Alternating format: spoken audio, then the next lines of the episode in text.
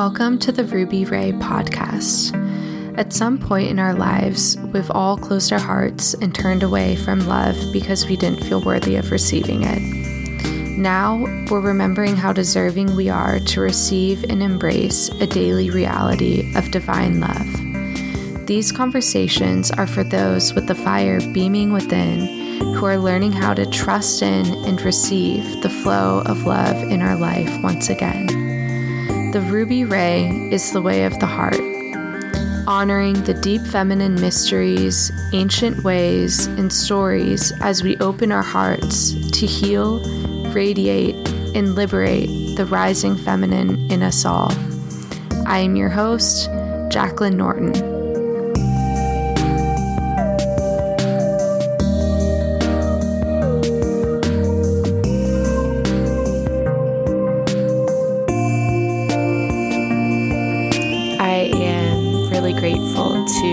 Sharing this episode with you today and to be welcoming Amantha Murphy.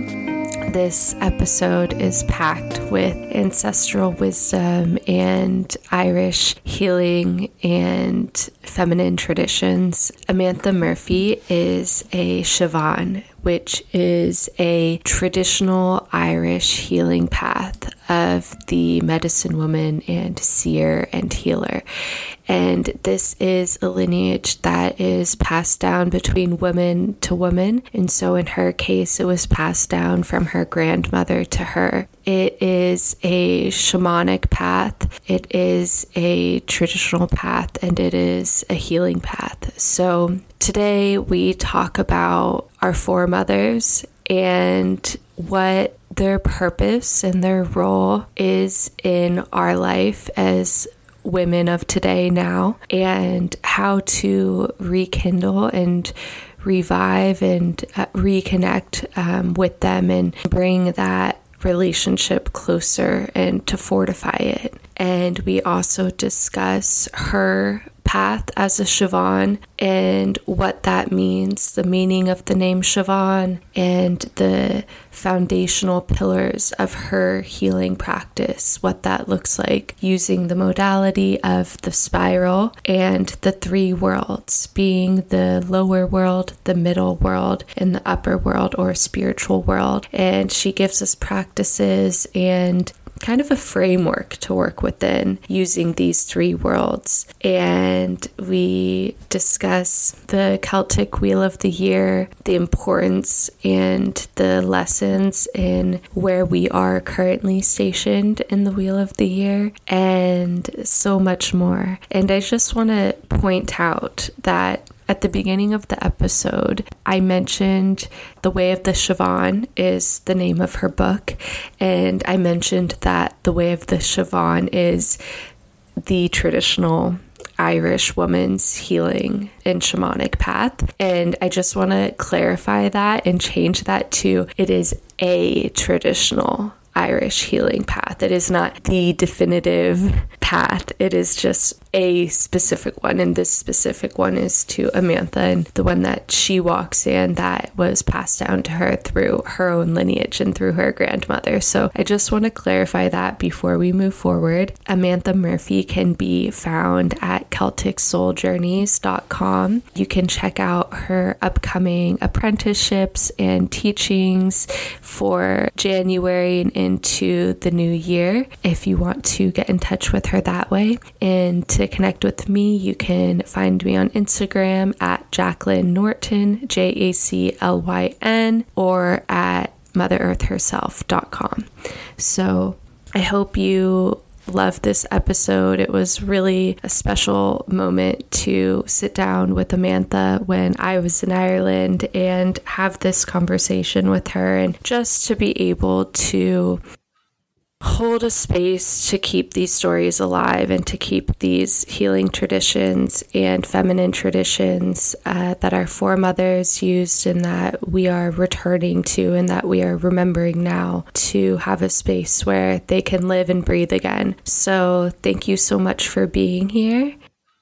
And here is Amantha. Today I'm speaking with Amantha Murphy. She is a storyteller, a teacher, seer, healer, and really walker and teacher of the traditional Irish way. And so today we are talking about the traditional Irish women seers and healers and shamans and the practices they lived by and the way they walked and really this rekindling and remerging of the traditional Irish way of living and healing and the spiritual practices of our foremothers and our ancestors and for all of those with this lineage. So, Amantha, thank you so much for being here today. Oh, my pleasure, Jaclyn.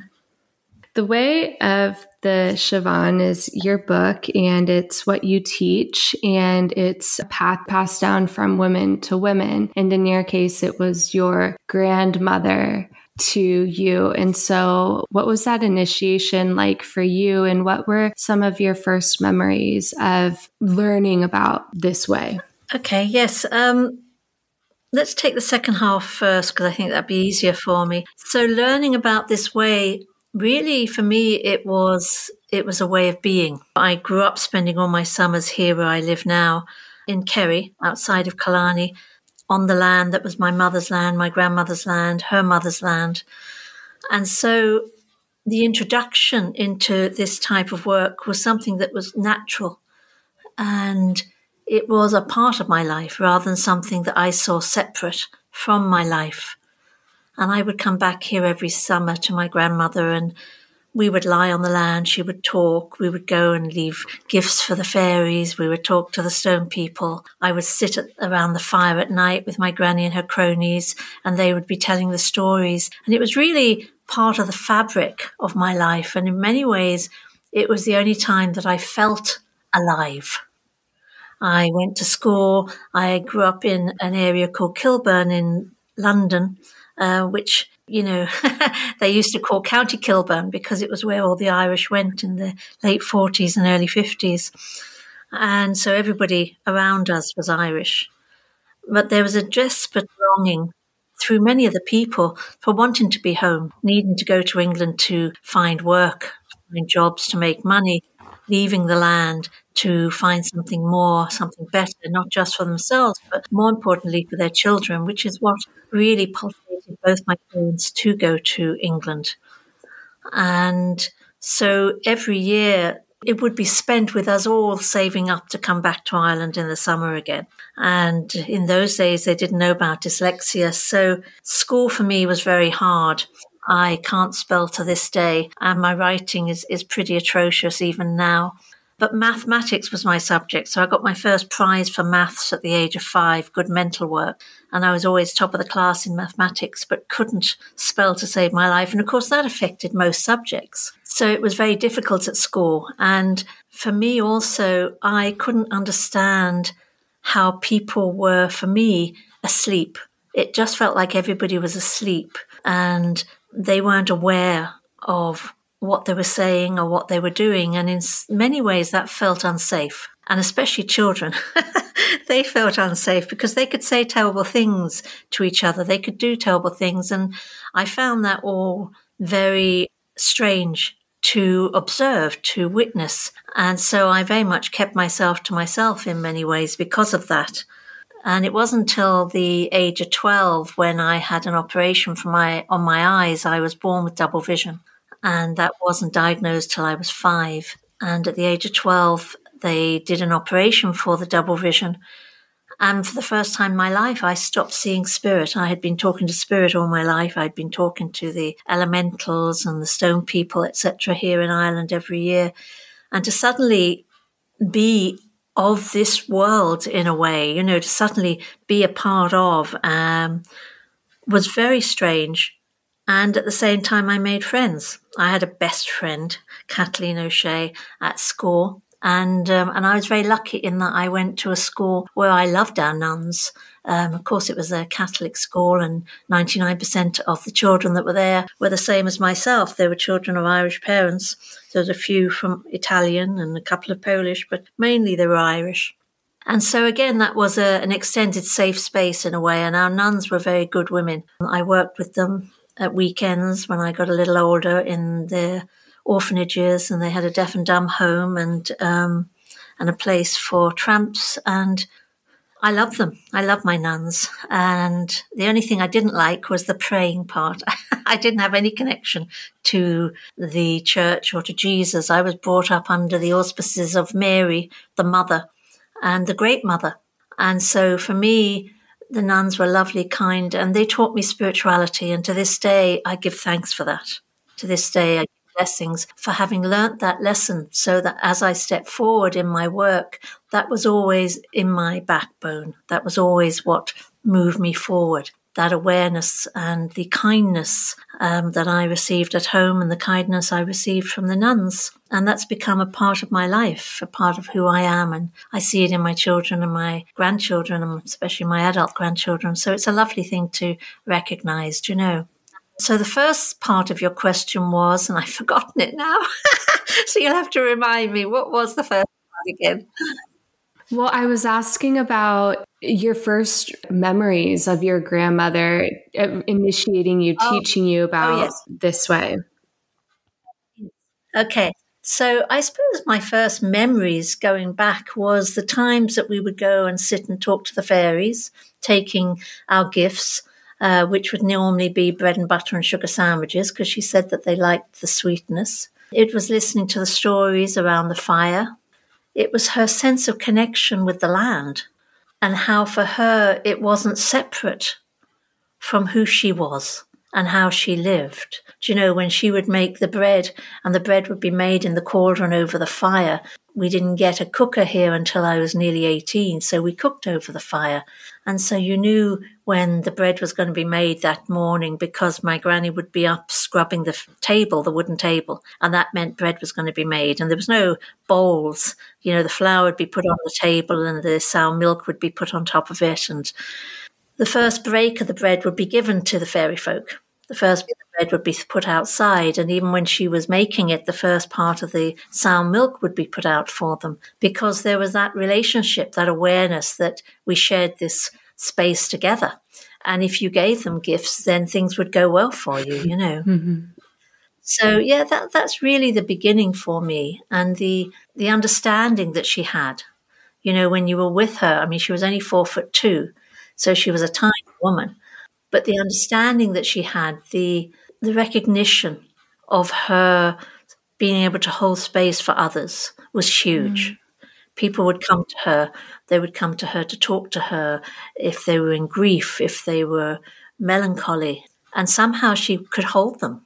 And I think just being with her, being around her, was a great learning for me. And I remember even as a child at seven or eight, thinking and wishing to myself that all I ever wanted in my life was to be like my grandmother because this depth of understanding that she carried and the, the love that she had for everybody and everything the earth, all that lives upon the earth, you know.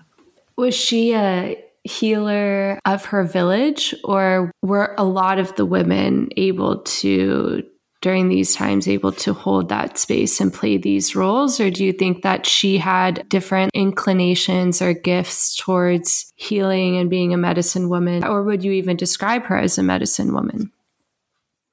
Um, there wasn't a lot of people like her. she was unique in many ways as to who she was. She would see people in. She was a midwife. Um, and it said that she helped uh, deliver over 63 children and she never lost one. And she would see them out and she would know when people passed. She would often wake up in the middle of the night and have a conversation with them. And she would get up in the morning and say, you know, so and so has died, or, you know, and I remember once being in England and my mother and my aunt were here uh, with my grandmother, and I was 16, and my mother's brother had died, Jimmy, in North London, and I got the call, and I had to send a telegram back because, of course, in those days there was no telephones, especially not no mobiles. And uh, the postman got up here about nine o'clock in the morning with his bicycle, and my mother and my auntie Eileen were standing at the doorway with their suitcases waiting for my uncle Mickey to come and collect them and take them to the station because Granny had woken them up at four o'clock and told them that Jimmy had passed. He'd come to say goodbye. And that they had to get ready and come back to prepare for the funeral. So that sort of thing was quite natural to her. And I remember, you know, talking to her when I was about 18, 19, and I started working more consciously with spirit and asking her, had she ever seen spirit? And she's sitting there by the fire and she just looks at me and she says, Sure. She said, Often they'll come back and talk to you. She said, But you know, you mustn't grieve for more than a year and a day. She said, After a year and a day, you need to let them go. She says, Otherwise, you hold them back. But you need to grieve. You need to allow yourself to grieve for that year and a day. And I'm sitting on the other side of the fire looking at her and thinking, this woman has never left this area in her life. And yet she holds more wisdom than anyone I'd ever met. Where do you think that wisdom comes from?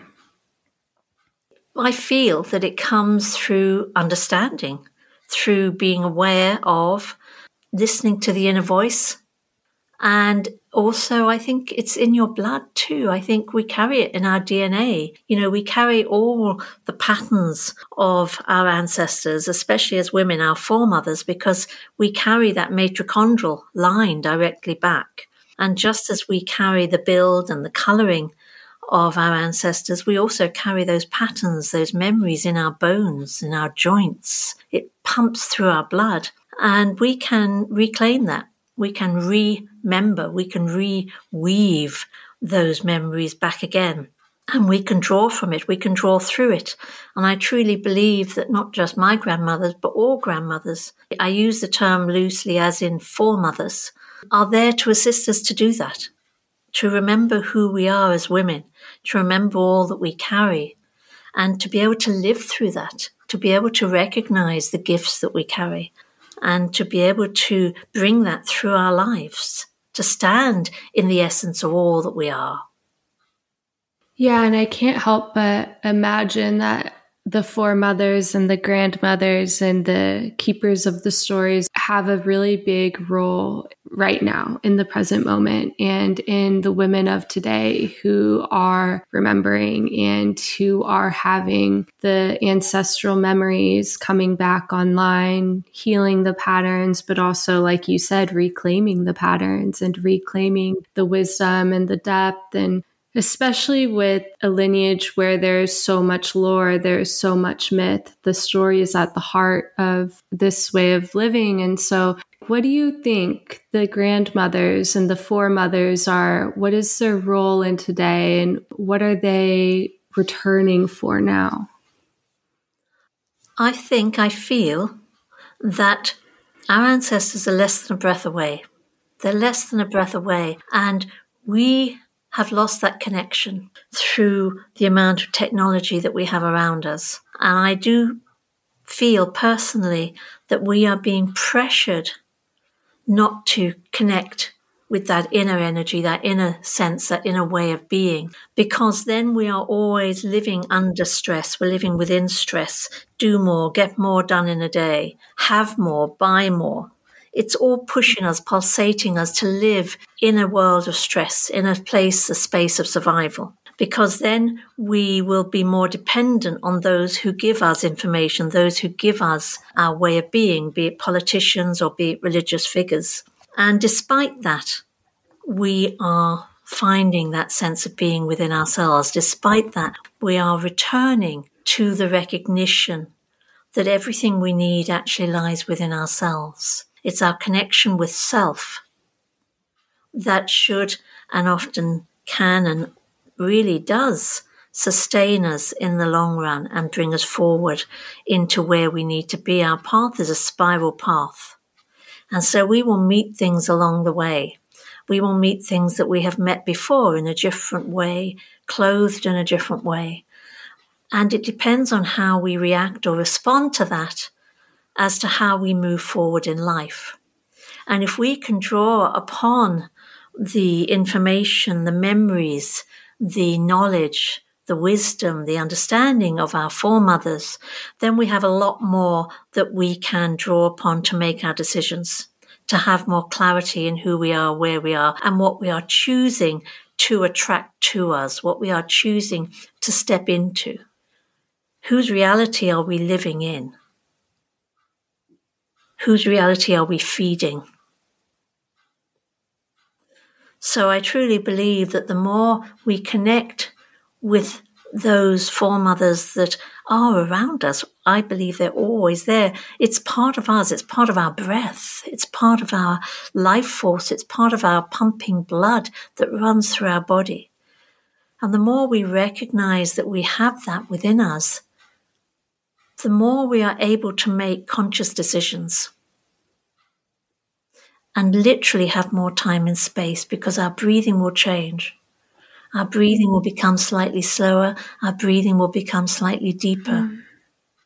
And as we do that, and as we continue to do that, we create more space within the time framework that we are being held within. And when we have that space, that extra space, we have more opportunity to take, to make the decisions that are supportive of us rather than react to the situations or the people around us.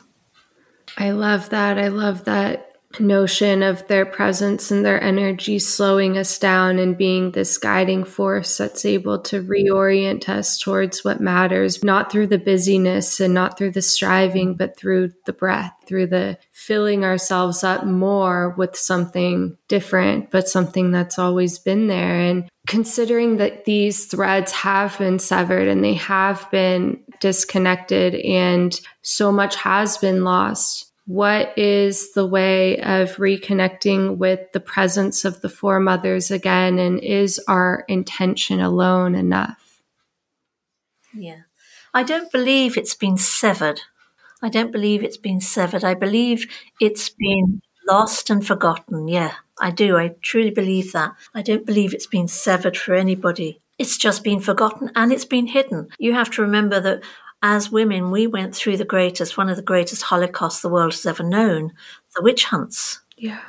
And so a lot of women had to close down, a lot of women had to close in, a lot of voices were silenced. And the fear of that went up all the way and through the 19th century. And that's a long time.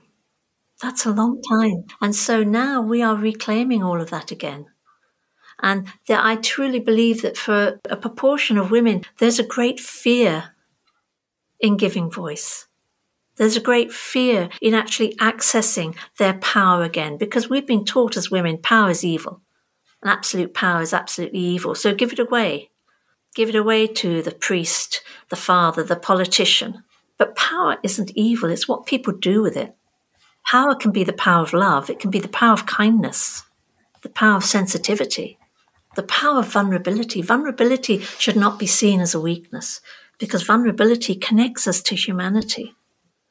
And so, as women, I really and truly believe that we are needing to reclaim that and to know that, yes, we went through that time. And yes, there are women, sisters across the planet today who are still going through that. And when we speak, when we speak our truth, I truly believe that each time each one of us speaks our truth. We are speaking it for all women.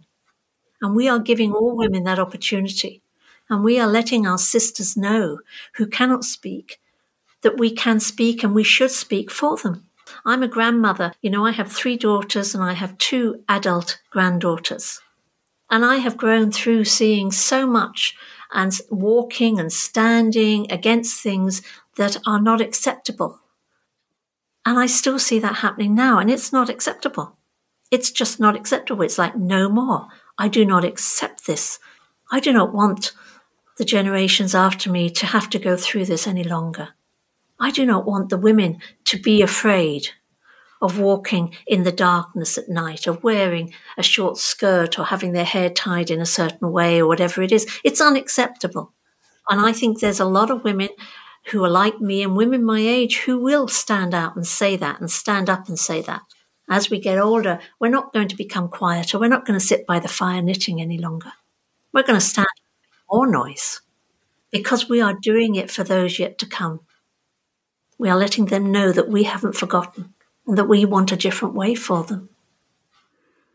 Yeah, and it's interesting the distortion around the crone energy or this idea of the meek grandmother that has this lens that we've viewed things through because our foremothers were incredibly strong women. And although some things happened throughout history that really did silence the voices of women, like what you were saying, the witch hunts uh, being the root of it, of this grand silencing of the feminine voice that happened for generations upon generations through our grandmothers and great grandmothers that we're still feeling in our hearts and we're still feeling that trauma that came from all of the lifetimes that women lived unexpressed unexpressed in their voice and in their fullness. And yet there is such a distortion around the older woman not using her voice or being this silent or quiet, passive sort of thing because our foremothers were incredibly strong, powerful women and they weren't afraid of their power. They weren't afraid to stand in their power. They weren't afraid to use their power and they weren't afraid of their gifts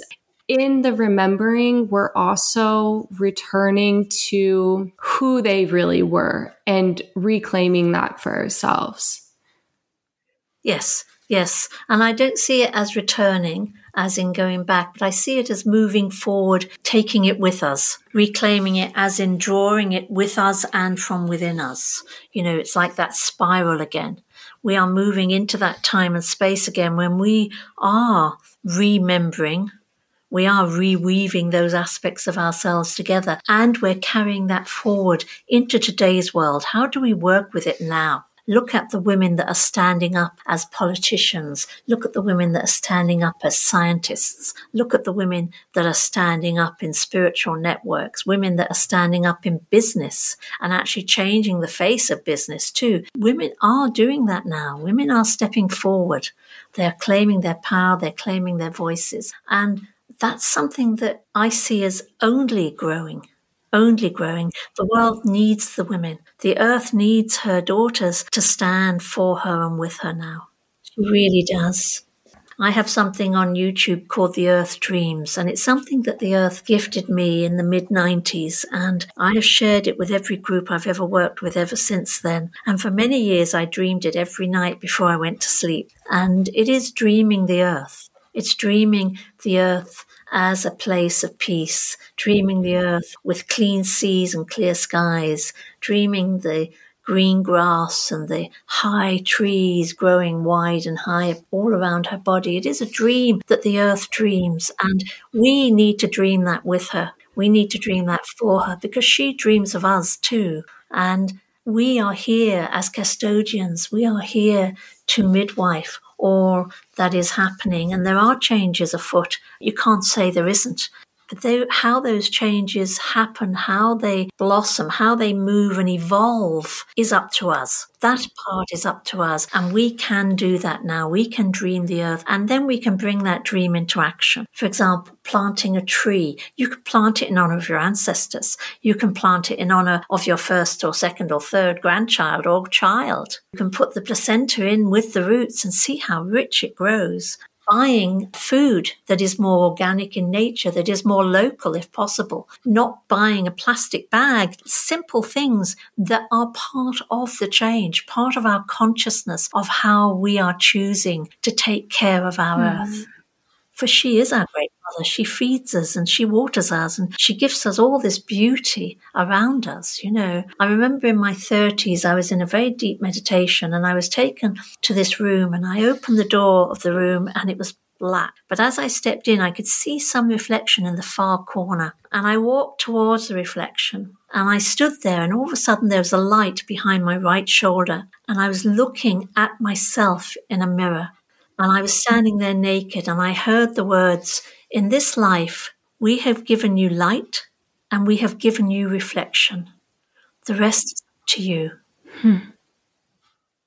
That really shifted something in me at that time, you know, the recognition of that, the realization you can't blame this other entity for anything that has happened. We are that. We are that within ourselves, and it's our responsibility to do something about it, from the smallest to the biggest. If we stay silent, we are agreeing whether we like it or not, we're agreeing. And so we need to raise our voice. We need to add our voice. We need to come together. There's nothing more stronger than when women come together.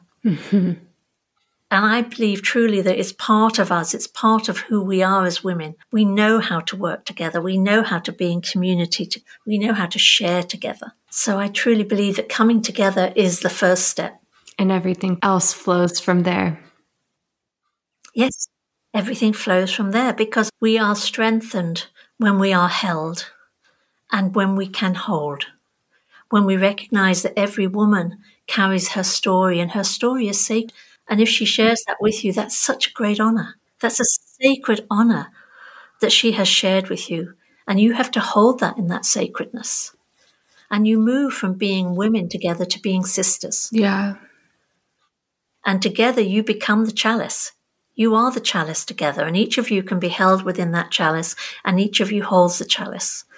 And you are strengthened, and your memories will grow, and your memories will flow through you much more easily when you are with other women who are supporting you in that way. Yes, yes, yes. There is a transformative power of being witnessed in our stories and in our truth. And it's this gift that we as women get to give each other to deeply, like you said, hold and see and recognize another woman's truth and just holding it as sacred. And that's all. That in itself, those moments are so, they can be those real turning point moments in our lives. Yes, absolutely. And without judgment, without judgment and without comment, and to really see, to really hold, to really be with that woman. There's nothing more powerful. Mm-hmm. So I want to talk about the way of the Seabhean. And first of all, can you tell me about the meaning of the word Seabhean and what this stems from? Yes. The word, if you break it down, is sh is yes or it is in Irish, and Vaughan, Vaughan is the female, the woman. So it's the yes woman. Now, I was given this name in the late 90s. I was staying with a very dear friend, Grania, Grania O'Maraku, in Dublin, North Dublin, at the time, and I was working from her house. And Grania had asked me, What is it you actually call your work, Amantha?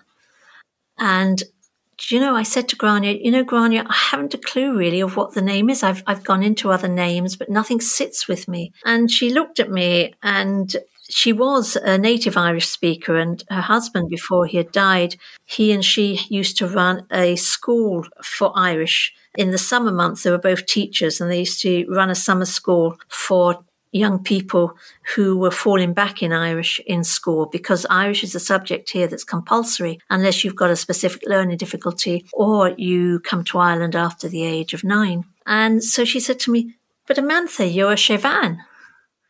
And as soon as she said it, I just felt the shift inside me. I thought, that's it. That's the word. That's, that's what it is. And I said, yes, yes, that's it. That's it. I said, but I'd never heard of it before. And she said, oh, she said, it's, it's it comes from uh, Donegal. It's an old name for, from Donegal. So I never questioned it. I accepted it. And I knew that it was mine. I could feel the vibration of it and that was great. And then when uh, the book was published, The Way of the Seabhean, Orla, who bless her was my scribe, and I have to give a hundred thousand blessings to Orla for for all the work and the patience that she had in writing it up for me and with me. There was some question around the name Seabhean, and so Orla, who is an academic by background, she went to Trinity in Dublin. She went and researched it and she found a professor who used to be the head of Irish studies in Limerick University and she asked him about the name and he said yes he said this is an Irish word and he said it actually means a woman who uses her spit in healing. She's a healer. And I just thought that was so interesting because when I do healing I often do use my spit. So I just thought that was so interesting. Wow. Yeah. I love that. What is this this way? How would you define it? Yes. So for me, it's working between the realms. I, um, many years ago, I was sitting with the tree folk and I was had my back against the tree and I was sitting there with it. And all of a sudden the tree took me down through its roots. And I felt it was a he at the time. He showed me all these roots and how these roots got wider and longer and bigger as they went down.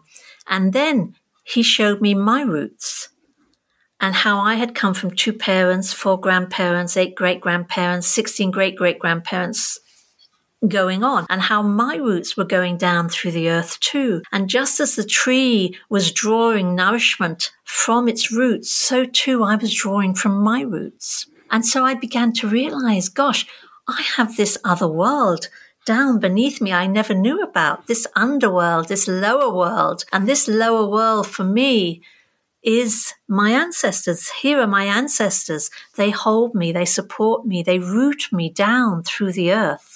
And I can draw upon them. I can draw upon all that they worked through, all that they achieved in their lives, all that they needed to get through famines and droughts and war and pain and sorrow and grief and everything.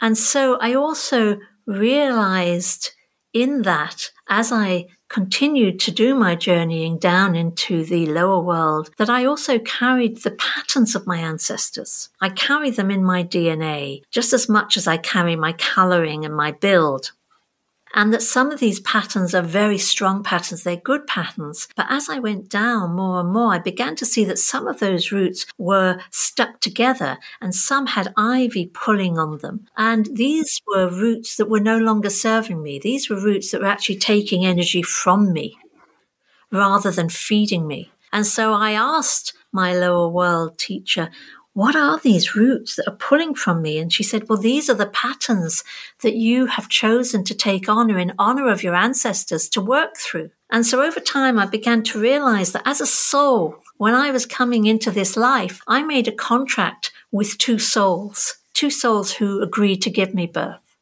And part of that contract, because there has to always be an exchange, is that I was going to take on certain patterns that needed to be released in my bloodline. And that in releasing those patterns, I'm releasing them for all of those of my bloodline those that were, those that are, and those that will be, that it will be completed. And so I began to work with that. I began to understand it. I began to see it. And the tree really helped me because I would often go to the tree folk and ask for assistance and lean and dream with them. And they showed me the middle world was just like the trunk of the tree. And this is where we live now. This is the reality we live within.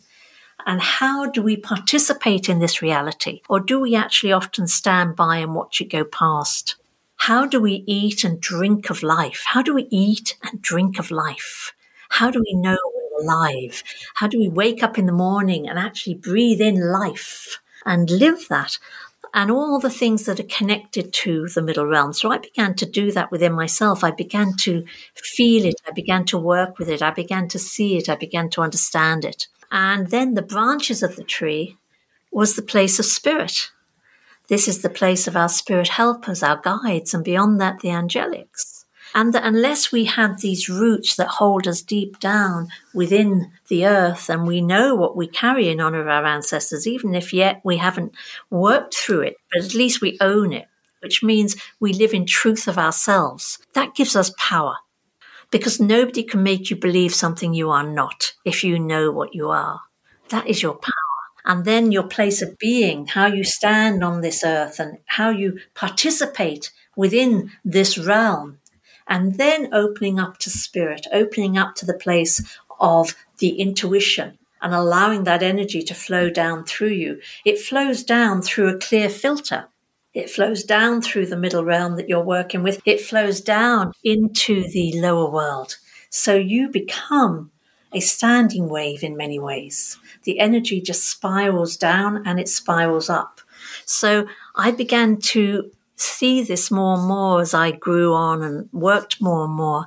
And I began to use this and I began to work with this with others too. And in alignment with that was what I call the woman's way. This is doing it the woman's way. So we bring in rituals and we bring in rites of passage. And as I said earlier about holding the story, the sacredness of that, recognizing that as women, we need that Hmm. We need to find our sisters again. We need to know that we can be held and that we can also hold. So, in alignment with working with those three realms, we also work very much with rituals and rites of passage. And that is the way of the Seabhean.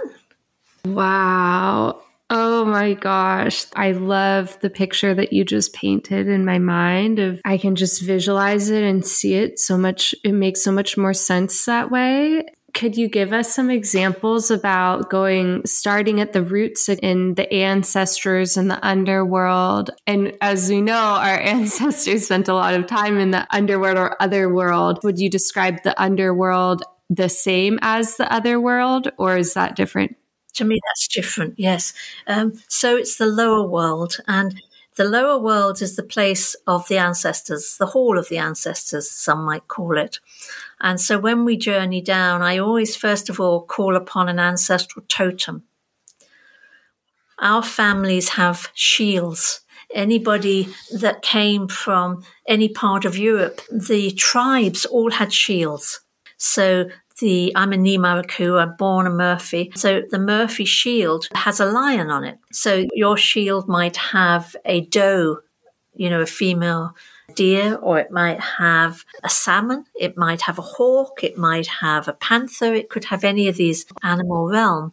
So you would have your mothers, you would have your fathers, you would have your mother's mothers, you'd have your mother's, your father's mother. And I often say, look back three generations because you'll be surprised at what comes up. And quite often people will journey to the lower world and meet their ancestral totem, and then they tend to research it afterwards, which I think is quite fun because then they'll often find it on the shields, you know. And that is your ancestral totem. That is the totem that connects with you more than the others. So, for example, I have the lion in my lower world. Now, I might be built more like my mother's people. My colouring would definitely be more my father's people. And I would say that my personality would be more on my father's side than my mother's side, although my granny was my mother's mother and I was so close to her. But Lion came to me at a time of need. And Lion came and Lion really assisted me. And from then onwards, I had a good relationship with Lion. And I know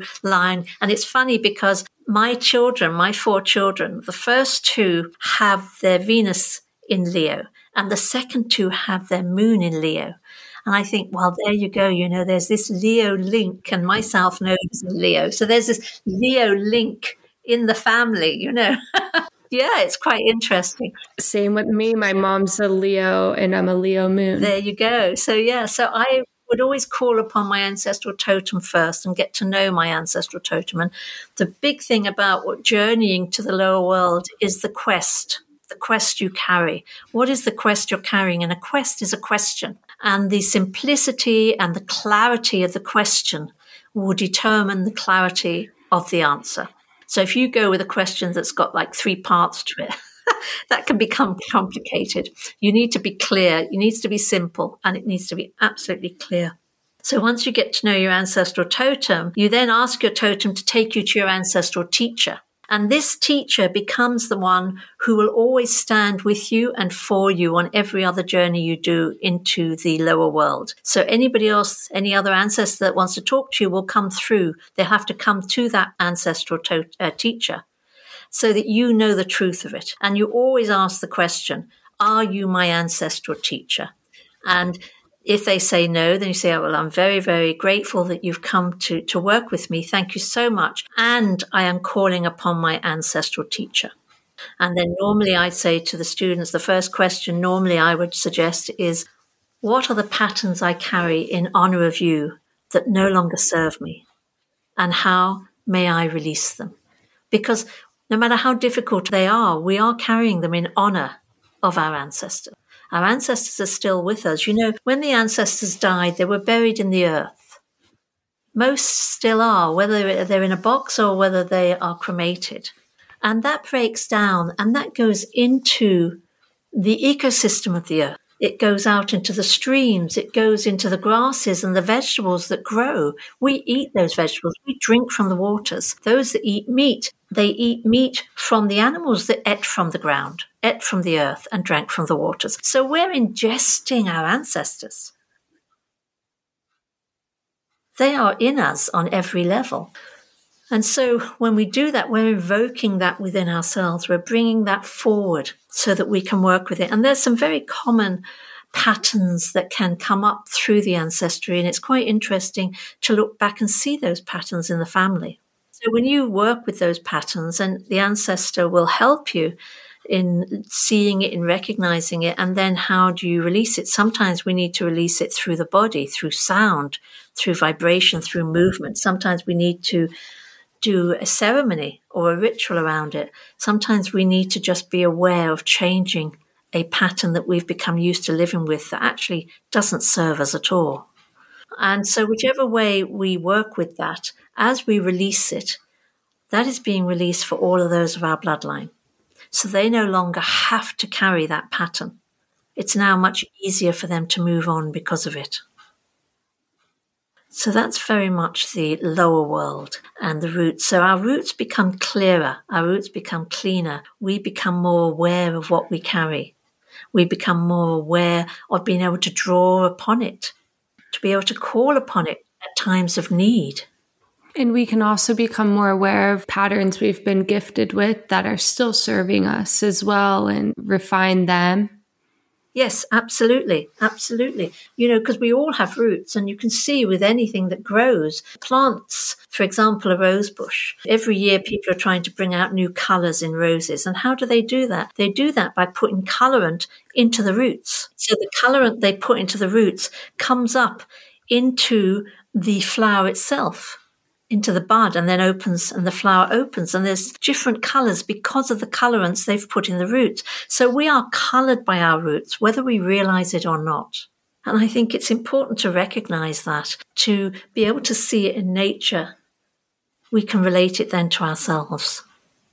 Mm-hmm it becomes a lot easier to understand when we can look at nature or something outside of ourselves as a mirror for what's happening inside of ourselves and it helps us untangle or see see more clearly which so much of this is all about all right. So then when we go up to the middle world, I love what you said about how do we eat and drink of life? And oh, that just like those words just like quench my soul because it's like, how do we eat and drink of life? Yes. Like this is the question I feel so many of us yearning in the collective to eat and drink of life again. So it's like, how do we feed ourselves, nourish ourselves, you know, quench our thirst for life? Yes, yes. And to recognize that, you know, we are being fed living in struggle. We're being fed that. And in some places more than others. For example, in America, there are so few holidays. We have so few holidays in America. I don't think we could live with it at all here. you know? we have lots of holidays and holy days, you know, and we need that. Yeah. We need that. We need to break away from it. And even though we had such a huge inner turmoil at the time of the lockdown, at the same time, it gave a lot of people an opportunity to question how much of a struggle they survive in mm-hmm. with their work you know, leaving so early in the morning, getting back late, worrying about things, being called perhaps in the night or at weekends. You know, it's the work is meant to sustain us so that we can do what we want to do. For some people, their work is what they want to do, and that's absolutely fantastic. That's wonderful. But for others, they need to do that work to have the finance or and the space to do what they really want to do in life. You know, I find it very sad sometimes that somebody will go into something they really love. And just for example, say going into sound healing they absolutely love sound healing. They go and they train in sound healing and it nourishes them. It feeds them. They wake up in the morning and they get up and they make their sounds and they feel connected. But then often they will try and make money out of it. And that doesn't happen for them. And they can get very disillusioned. They can go into despair and they might even give up on it because of it. But actually, when they went to do that sound healing and to, to train in it, they didn't do it with the idea of teaching it. They went because it fed them, it fed their soul. And so for some people, you can make money out of the thing you love to do. But for mm. others, it has to be something that you do at other times and you make sure you have that time to do it. You know, there used to be a tradition in Ireland that, you know, and I live down in the south, as, as you know, um, but you used to work to live. And gradually, as we became more and more part of Europe, the EU, it started changing mm-hmm. into how I see it in America, which is you live to work. But think about working to live, giving yourself that time, giving yourself that space to do the things you need to do. If you feel stressed, what better is there than to go out into nature, to walk in nature, to breathe it, to breathe how it smells after the rain, to feel the winds if perhaps they've picked up and they're blowing your hair all over the place and you think, oh, God, I wish I'd brought a hat with me. but you still feel it, you know, you can yeah. feel it going through your clothes, feeling the sun, looking at the springtime when everything begins to bud, when the birds are singing the earth awake you know, nature feeds you and it takes you into a different space. It takes you into a different reality, which for me is the reality. Yeah. That is what feeds us. That's what supports us. And when you wake up, I mean, my first thing in the morning when I get up, the first thing I do is I open the curtains and put up the blind. I sleep with a, a night blind so that there's no light coming in and my, my curtains as well. so I have double because I love to sleep in the really own that darkness. Yeah. yeah, I love it. Me too. And even though I'm brown, you know, I, I, I, feel the yeah, the sensitivity of light wakes me up very early. So I open it. I never know what I'm going to see. Am I going to see my mountains there? Are they going to be so clear? I feel like I can put my hand out and touch them. Or today, it's like this morning, you wouldn't know there were mountains, the mountains there because of the mist. And now that's gently rising and I can see the dampness on the leaves of the trees, you know, dropping down. And every day that is my first gift to myself I stand there, I breathe, and I breathe into that space. I breathe into and with the earth. And that is my first gift of the day. And even if I wake up late and I'm supposed to be somewhere, I'll never not do that. Mm. I'll never not give myself those few minutes because that's my food. It's my food that feeds me. And if things are, if I have to be somewhere during the day and things are happening, I can go back at any moment, any second, and remember how I felt when I opened the curtains and lifted the blind. I can remember how I, I'm in awe. I'm like, ah, that awe feeling of looking out there and how the depth of that goes deep within me. And that is there to feed me all through the day. All through the day. And when it's a day like today, which is damp and cool, you feel like you want to just curl up in front of the fire, you know, and can I do that at some point? I will. I will this evening. I'll put my fire on and I'll enjoy that because that's what it's telling me to do. Mm-hmm. It's telling me to rest within myself today, you know. And so that starts my awareness of living with instead of living upon the earth. Oh. Yes. Yeah. We're all part of this living being, this energy that we call the mother, this living earth. We are all part of her. Mm-hmm. And we have lost that alignment in the developed world. And it's coming back, and it is coming back. And I truly believe that, and I truly can see it. People that would never have talked about the earth before are talking about it. I saw a thing this morning. I was reading on my uh, phone. You know, I, the headlines come up of from the newspapers, the Irish newspapers, and one was about asking young people if they would give up meat or and traveling if it was to save the world. And everyone except for one said that they would give up meat. Everyone. And I thought, gosh, that wouldn't have happened 20 years ago. That wouldn't have happened. Do you know? People are becoming more aware all the time. People are becoming more aware, and that needs to be nurtured. That needs to be fed. It needs to be talked about. We need to become aware again of how we care for our great mother. Yeah, in living in relation. Yes, absolutely. The living relationship with her, you know, and, and mm-hmm. feeling the presence of that energy, the beat of her heart is there. Just as we, you know, when we carry a child, the biggest thing the child hears is our heartbeat. is so mm. loud to the embryo and then the fetus. It is so loud. It's the, one of the things they miss when they are born. And if you put a newborn up by your heart, they can hear that heartbeat again. It's so instinctive because they grew with it. Well, we have grown with our mother's heartbeat. We have grown with her beats all of our living life. And so instinctive, we don't think about it anymore, but we can lie on the earth and we can open ourselves to hear her heartbeat. And you know, a fetus's heartbeat is much faster than a mother's heartbeat. And so our hmm. heartbeat is much faster than our Earth Mother.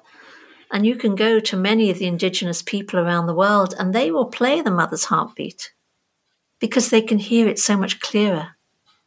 She's there, she's alive, and she is holding us, supporting us, just as we should be holding and supporting her. There's nothing more beautiful, nothing more awesome than perhaps a newborn in your arms. How she must feel about us. Mm, yeah. Wow, hmm. how she must feel about us. I feel that she does yearn for us to connect with her again, you know, like to feel our bare feet on the grass and to feel our backs laying against her and to feel us laying in the ocean with her and just spending more time with her. Absolutely. And you know, sometimes when you dance, a group of you dance on the earth, and your feet are beating on the ground in the spring, summertime, you'll find earthworms will often come up. Oh, really? Oh, yeah, because they can feel that. Wow. They can feel that and they respond to it. Yeah, it's lovely. Wow. yeah. Mm, I love that. So, can we finish up with the tree? Because we were talking about eating and drinking of life and the feast of nature into how it feeds us in this middle world and in our daily life. But then there's the branches of the trees, and that's the spirit world. Yes. Yes. So in the middle world, we are held, as I was shown it, we are held by the wheel uh, you can call it the wheel of the year or the eightfold wheel. And this wheel determines the movement as we move around the year. And for us, it starts, when I say us, I mean in Ireland, and probably for a lot of Celtic people, it starts at the time of Samhain. Mm-hmm. And Samhain would be it would have been the midpoint between the autumn equinox and the winter solstice. For many, it would also have been the time of the dark moon, the new moon, nearest to that time. It's now at a fixed date, which is the date of Halloween. But up until, say, the 8th century, it wasn't fixed. And that is the most important of all the eight points on the wheel. And that is the point that is connected to the ancestors. Samhain is connected to the ancestors. And so the whole story of Halloween and how Halloween evolved comes from Ireland. It comes from the Irish people going to America and Canada and not finding turnips that they would have had, been able to have here in Ireland and making turnip heads to frighten away the ancestors. So the ancestors wouldn't know they were there because Christianity determined that that was something that was obviously against God. And so they were told not to allow the ancestors to come in. And so they started doing the pumpkins instead. So Samhain would be the most major, the, the main point on the eightfold wheel. And we move around to all of the points of the wheel. So then we would have Imbolc, which would be the end of January, beginning of February. We would have Bealtaine, the end of April, beginning of May, and we would have Lunasa, the end of July, beginning of August. And each of these have a very specific meaning. So as Samhain is connected to the ancestors and the gate between the realms, Imbolc is connected to birth and beginnings. Bealtaine is connected to flowers, flowering, the passion, the awakening of our passion. And Lunasa is to do with the harvest. And so, on of course, on a woman's uh, wheel, it would be the time of the mother. And then we have the four lesser points, which would be the equinoxes and the solstices. And for me, as I was working with this, I started receiving guidance from different deities that would come forward and show me where their place was on the wheel and the gifts that they brought to us. And I began to learn also that they were archetypes to the different aspects that lay within us. And so the eight deities that I have on the different points of the wheel, each one came to me showing me her gifts and what we can learn from that time of the year, that turning of the wheel. And each of those points are also parts of who we are within ourselves. We carry that within ourselves. And you can also connect it to the whole movement of the main rites of passage, as in birth, first blood, marriage, things of that nature. So the middle world is held by the wheel because it shows us the turning of the wheel, it shows us the movement in nature and how we walk that wheel in our lives. And then everything within that, of course, which is to do with the middle world, how we create in this reality. It's connected also to shamanic healing. It's connected to clearing energies, um, things of that nature, shape shifting, different things that are all part of this reality. And then the upper world is the top of the tree, it's the branches of the tree, how we move up into spirit, recognizing that we too are spirit. We call ourselves human beings. beings in human form. We actually, I actually think of ourselves as animal human beings because unfortunately, a lot of people can often show their animal self before they show their human self. And so we do have an animal nature, and our animal nature is not something we should try and get rid of, cut out.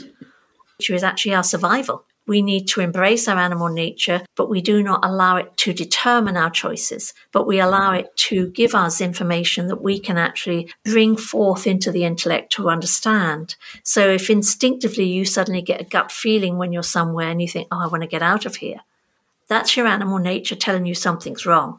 But it doesn't tell you what is wrong or why it is wrong.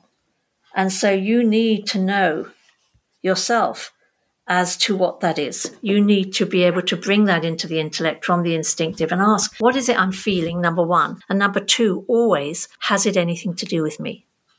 Has it anything to do with me? Because quite often what you're picking up has nothing to do with you. But it doesn't mean you haven't felt it. So that then gives you the information to know how to deal with that. So we bring that animal nature into our way of humanness, so to speak. We learn how to move from reaction to response. We learn how to move from engagement and investment into choice and into bearing witness. So that's all middle world. And then the upper world, the branches, the place of spirit, our connection with our spirit selves, our connection with our spirit guides. Spirit have no idea that you are going to have to cross roads drive cars, pay a mortgage, put food on the table for the kids. They are pure light. They are the place of light. So we can draw from that. We can ask for assistance, but you will never normally find spirit telling you what you have to do. That's not their role. They're there to stand beside us, to hold our hand. They're there to have our back. They're there to assist us in bringing light into situations. We are here to live in the essence of all that we are animal human being. We are here to create. We are here to be in the space of the I am. I am that I am. Fully cognitant, fully conscious within every living second of every living moment. And so that means that spirit don't tell us what to do. They can assist us, but we have to make the decisions because this is our life. This is our creativity. These are our choices, and they have to be our choices. So, for example, when I'm working with a person in shamanic healing, and I do call it shamanic healing because that's what it is, I will say to the person, I am here to assist you, and we can work on this together. But I'm not doing this for you, I'm doing it with you. Because I'm here to assist that person to become all that they are meant to be. And if I do it for them, then I'm taking away that opportunity. And that's unhealthy for both them and for me. I really love this. This is so rich, and there's so many different layers of it that kind of weave in with each other. And I love how you brought the Celtic wheel in into the middle world and what is the significance of the ritual and the ceremony in this way? Yes, I would see all of that in the middle world. And it's moving things into the sacred, moving whatever it is you're looking to work with or through, you're bringing it into the sacred. And sometimes it is for a closure, sometimes it is for a recognition. To me, the difference between a ceremony and a ritual is often that a ritual can be done alone, whereas a ceremony is often done within a community base. So it could be something that you have been working with and working through, and then you offer it to the earth. So you might do a ritual with the earth. You might bury what it is you've been carrying. You might burn it. You might write it down and burn it. You might use the ashes or you might breathe it into the earth. And then you put in some seeds and you gift it some water, whether it's your spit or if you're still bleeding, you might give her your blood. And then you feed those seeds, you help them to grow. So something of beauty will come from something of pain or something of difficulty. So, very much ceremony and ritual for me is moving things into the sacred. Do you have a daily practice that grounds you and anchors you into this path and into nature, your ancestors, a spirit that weaves these worlds together? Yes, I see it as my life rather than um, something that I do. It's more something that I am, to be honest. And um, so when I wake up in the morning, I always take a moment to breathe consciously down into my womb and to relax myself into me and to feel me. I might feel sluggish. I'm not a morning person as a rule. so I might feel sluggish, but I just, I'm gentle with myself. I say, it's okay. I know that I'll wake up after I've had my lemon waters. I normally have two mugs of hot lemon water in the morning, which I love. It wakes me up. It's like a, mm. a spark, you know. That I, I always start with that, and then, as I said, I open the curtains and the blind, and I drink in the day, and I carry that consciousness with me through the day. So I'm conscious when I am cutting vegetables, for example. I'm putting light into the food. I'm conscious when I go out and I walk upon the land. My prayer is that may every step I take be a prayer upon her body. I'm conscious when I am going past, whether it's a puddle or a stream, a lake, a river, the ocean, whether it's the rain pouring down upon me and dripping off me. I'm conscious of putting blessings into the water and that that just moves on out to all those who can receive that who can receive those blessings.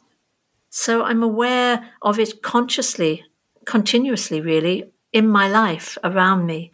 Um, with the students, when they do the apprentice work, one of the things I teach them is what we call the power body, which is building a body around them where they don't take anything in, but they're able to observe it mm. and they're able to choose how they wish to engage in it because there's so much energy out there in today's world. And it's quite important to be aware of what often you can take on without realizing it has nothing to do with you. So for me, it's a part of my life. I say thank you a lot. I say thank you to nature. I say thank you to people a lot. Somebody holds a door open. Um, I'll thank them. Somebody moves out of the way as I'm moving through with my basket, say in the supermarket. I turn and I smile at them and I say thank you. Mm. A smile opens a person's thymus. It's healthy. You're giving them healing mm. purely by smiling at them. So, you know, I'm conscious of these things through the day, and for me, it's it's second nature. So I don't think of it so much as a spiritual practice as a way of being. I'm a kind person, and I love to see it in my children and grandchildren, but I don't see kindness as a weakness. And a few months ago, I had to say somebody, say to somebody, do not mistake my kindness for weakness, because I'm also tough. and I am both. I am all of that. I am strong and I am powerful and I am passionate and I am sensitive and I am gentle and I am kind and I am grace filled. I am all of that. And, and as women, we all are.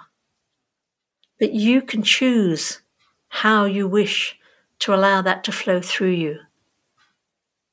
And the more you open to allowing that kindness to flow through you to others, the more you are gifting them the opportunity to not just receive it, but also to awaken that within them. So that they too can reciprocate that to someone else. If you're driving along and there's a car trying to come out of a side road and you stop and wave to them to come out and you smile at them, they will feel that and hopefully they'll have gratitude. And some other time, in some other place, they will do it for somebody else. And so it's a way of being. It's so simple, yet so powerful. Yeah. And it reminds me of what you said at the beginning of the breath and changing the texture of our breath and how a different kind of breath can really put us into a whole different rhythm in our days, you know, and, and it can slow the moments down. It can root us into the present moment. It can fill us with the stillness of the now. And I feel like that is something that, as an American woman speaking, is very needed. It's the medicine that is needed for this westernized intellectualized world is this medicine of nature and of dropping back into our heart. And it really is only one breath away the moment we remember it. Yes. Yes, absolutely. And also being aware of breathing out, Jaclyn. Being aware of breathing out before you breathe in. Because so often people will hold their breath when something happens. And when you hold your breath, you are unconsciously putting that stress or that shock or whatever it is somewhere in your body. You're holding it. You're telling the body to hold on. But if you can learn to breathe out first, if you can get into the rhythm of breathing out first, you're instructing the body to let go. I don't need to hold this. You're instructing your subconscious to let go. I don't need to hold this. And then you breathe in and then you breathe out again before you reply or before you respond, you're giving yourself more space in time, quite literally, to choose how you wish to reply or to respond to that given moment. So again, if I take the driving, if you're driving along and a car suddenly pulls out in front of you, instinctively people will go, ah, and hold their breath. So instead you go, ah, you breathe it out. You let that stress leave your body rather than hold it on and in. And then you breathe in that life force. And then you breathe out again. Ah. So you're letting the body relax. You're letting the body let go rather than lodging that stress somewhere in your body.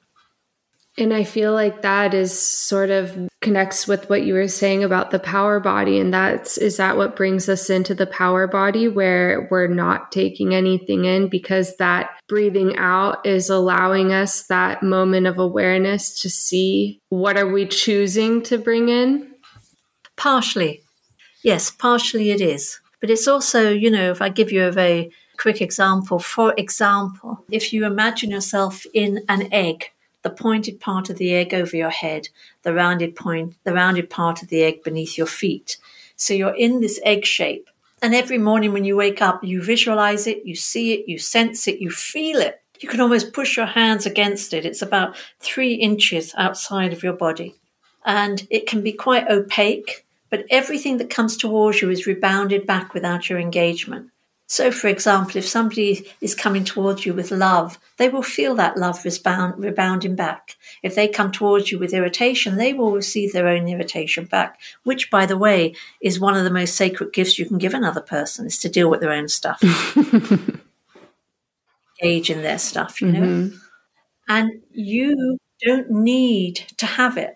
You don't need, it's lovely when somebody loves me. I love it. It's lovely. I love being loved and I love giving love, but I don't need their love because I actually do love myself. And I can spoil myself sometimes because of that. And that's fine too. You know, from the time my youngest got to the age where they wanted to choose their own presents for me, I always bought myself a Christmas present and a birthday present from then onwards, you know, because I knew exactly what yeah. I wanted. that's part of taking care of me. That's part of my self love. And so, feeling that energy around you when you walk into a supermarket or before you get into your car, you feel that. So, anything that rebounds, anything that is directed rather towards you, is rebounded back without your engagement. And if you engage in it, you have to ask yourself, why? What am I getting out of that? That allowed me to engage in that when I know that I shouldn't, for example. There's like certain people, and it's nearly always family, because of course, our greatest gifts, our greatest our families, you know, these souls who have chosen to play these roles in our life that we have to deal with. And how can we hold ourselves so we don't take that on? And as soon as we learn that, it's quite amazing how often that person will change. Mm. Because once we've it, once we get it, once we no longer react to it, we don't need that soul to play that role any longer in our lives. There can be deep, deep change in that. And a reweaving of the pattern, of a family pattern that's playing out. Yeah. Yeah letting go of that pattern absolutely because that plays out and that can play out for generations you know mm-hmm. given the wheel of the year that we're in right now what do you feel is the significance the lessons of the time that we are living through the medicine of this season this station that we are in of the wheel? A closing down and a closing in. A slowing down. Taking time if we can, for ourselves, recognizing that everything around us has slowed down and closed down. It looks like death in many ways, but it's not, it's asleep. In the Northern Hemisphere, a lot of nature is falling into a deep slumber, but it doesn't mean there's nothing happening under the earth. It's shifting and changing under the earth and releasing. And it's a time for us to do that too. During this time, moving up to the time of the Cailleach, the time of the winter solstice, it's time when we can begin to relax. You know, so often we get into doing. How much have we done this year? I mean, really look at it. Go back on your calendar and look at all that you've done. You know, it's quite extraordinary how much we get done in our lives nowadays against our, our grandparents. Mm-hmm. And when did we take time to let that move within us, to let that go perhaps within us? You know, the tide comes in and the tide goes out. Our breath comes in and our breath goes out. That constant motion, that constant movement that is in life. It's in nature, it's in us. How often do we take time to be quiet, to review, to have the time to sit back and just be rather than do? to look at what fits us and what doesn't, what serves us and what doesn't, what we've learned, what we've read, where we've been in the year, and how much of us, how much of that rather, feeds us, supports us, and how much doesn't. And there's no judgment on that at all. There's no that's wrong. It's actually that doesn't serve me anymore, or that doesn't fit. It might fit next year and it might never fit but it's just letting go of what you don't need to carry any longer. And this is the time. This is the time when we need to rest and replenish. This is the time when we need to recognize how much we are choosing to carry into the new year. So, that for me is very much this time of the year. Beautiful. One thing that I've really loved in learning about Irish women in traditional ways is that they really valued this time of year, saw the value in it and honored it, and didn't view this turning inward and slowing down and permission to rest. It wasn't bypassed, it was really squeezed for the uniqueness of that coming inward. And that's been really mm-hmm. helpful to me in mm-hmm. allowing me to give myself permission to slow down and to be more reflective and go inward more and adjust my rhythms, knowing that there's those foremothers again who very much saw the power and the wisdom of the slowing down. Even when society tells me, get this and get that and do this and go that, I can go, wait, hold up. Remember that breath. Remember the ancestors. Remember an older way, a different way. And remember the true value of this season is really in the darkness. It's not in the flashiness of the outside world during this time. Yes, Yes, absolutely. And also, you have to remember that people lived according to nature. And that's that not long ago. And they lived like that for hundreds upon hundreds of years. And so at this time, you know, this, the last harvest would have been done. The meat and the fish would have been salted, and salt was a commodity. And salt is, of course, sacred in Ireland because salt would be connected to all of the elements. It comes from the sea, it's washed up on the sand, which is the earth. It's lifted by the air and it's mm. dried by the sun. So it carries the elements within it, salt and so that that meat and the uh, the fish would be salted. It might be the last slaughter before the winter months. The potatoes would be in, the turf would be dry and waiting to be put in the fire for the winter months. So the nights became long, the days became short. And so nature was telling them to settle in, settle down. At this point, people would still be traveling to each other's houses and they'd be telling stories. And the stories would always be the stories of the ancestors or the myths. They would be, remember this, remember when they did that, or mm. whatever it was, you know. They would be the memories, and the memories, the stories, we, they fed us. They fed us and held us as we went through those winter months. And those stories also taught us things and carried us through. I said to one of my daughters uh, in the summer, she was here and she asked me something, and I started to tell her. But I, I, find as I'm getting older, I'm starting to kind of make more stories of everything, you know. And she said to me, Oh, mum, you're going into a story again. and I said to her, Ah, oh, Siobhan, I said, who is going to hold my mm. stories when I go? Who's going to hold my stories, you know? Mm. And she said, well, maybe you should write them down. And I thought, well, I'm never going to do that. I'm dyslexic. I'm never going to write maybe I should record them because it's like, who does hold the stories now? Who holds the stories? When my aunt died a few years ago, she was the oldest relative, bless her. And in the last 18 months before she passed, and I used to visit her weekly because she wasn't far from here. She used to start telling me the same stories, and she'd say to me, "No, I didn't tell you that before, did I? I didn't tell you." and I'd say, "No, May, you didn't tell me that before." And this might be the third time I've heard it in the last, you know, fifteen minutes.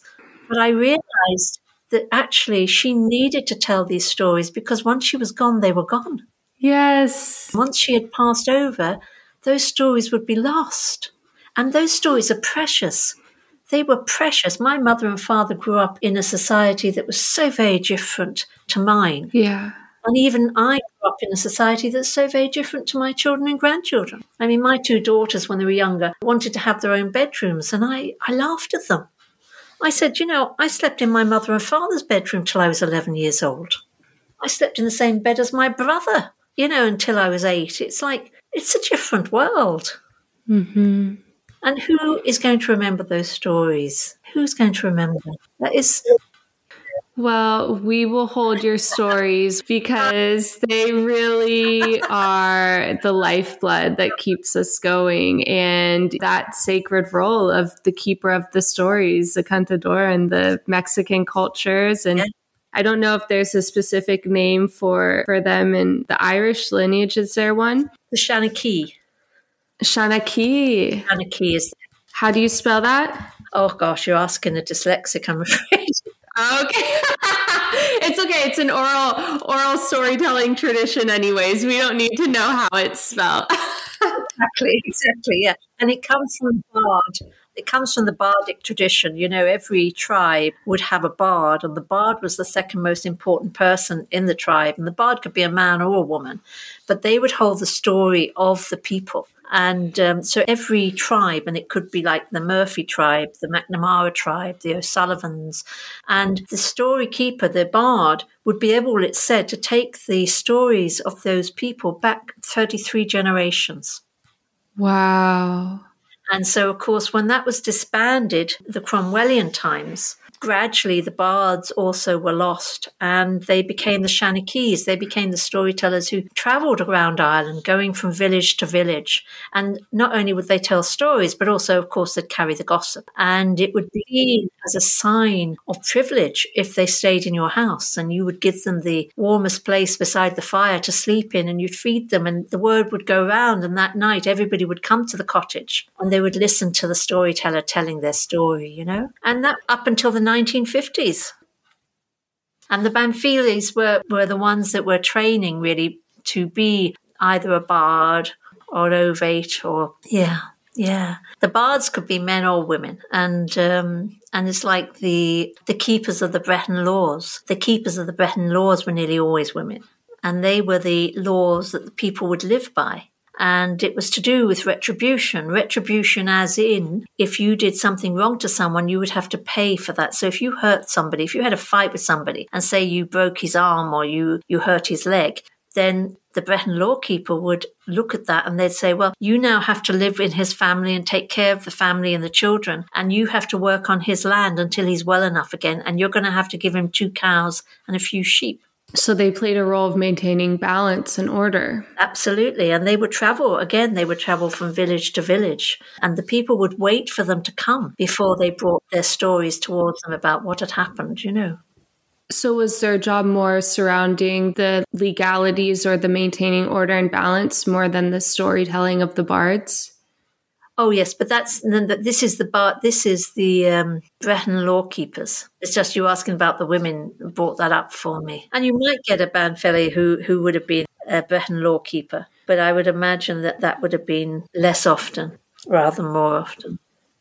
Oh my goodness. Well, this was such a beautiful and enriching conversation. And the day is closing and changing here now as we speak too. So it makes sense to close this up as we're moving with the cycles. And I know that you do retreats and pilgrimages and you have your books. So can you tell people about how they can get involved with you and contact you?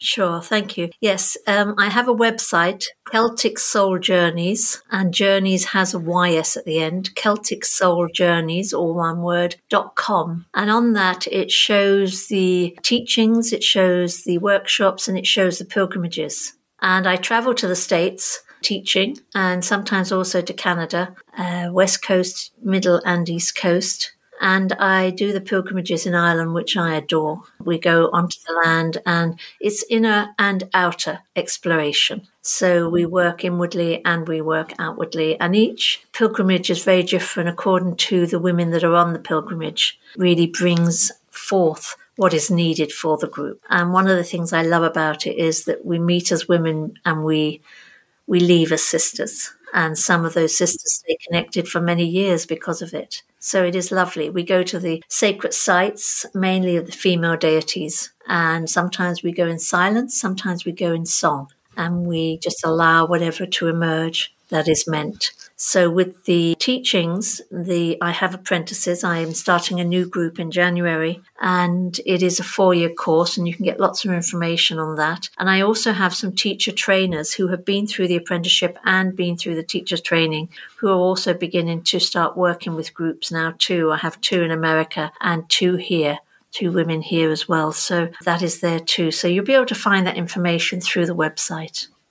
And even if you just want to send an email and say hi i enjoyed i enjoyed your interview. Um, that would be lovely. And if you want to go on the mailing list you'll see at the bottom of each page mailchimp and you just join. And i do a monthly vlog just sharing for a few minutes where we are upon the wheel and the timing and also you'll then get the information of what's happening in the following year.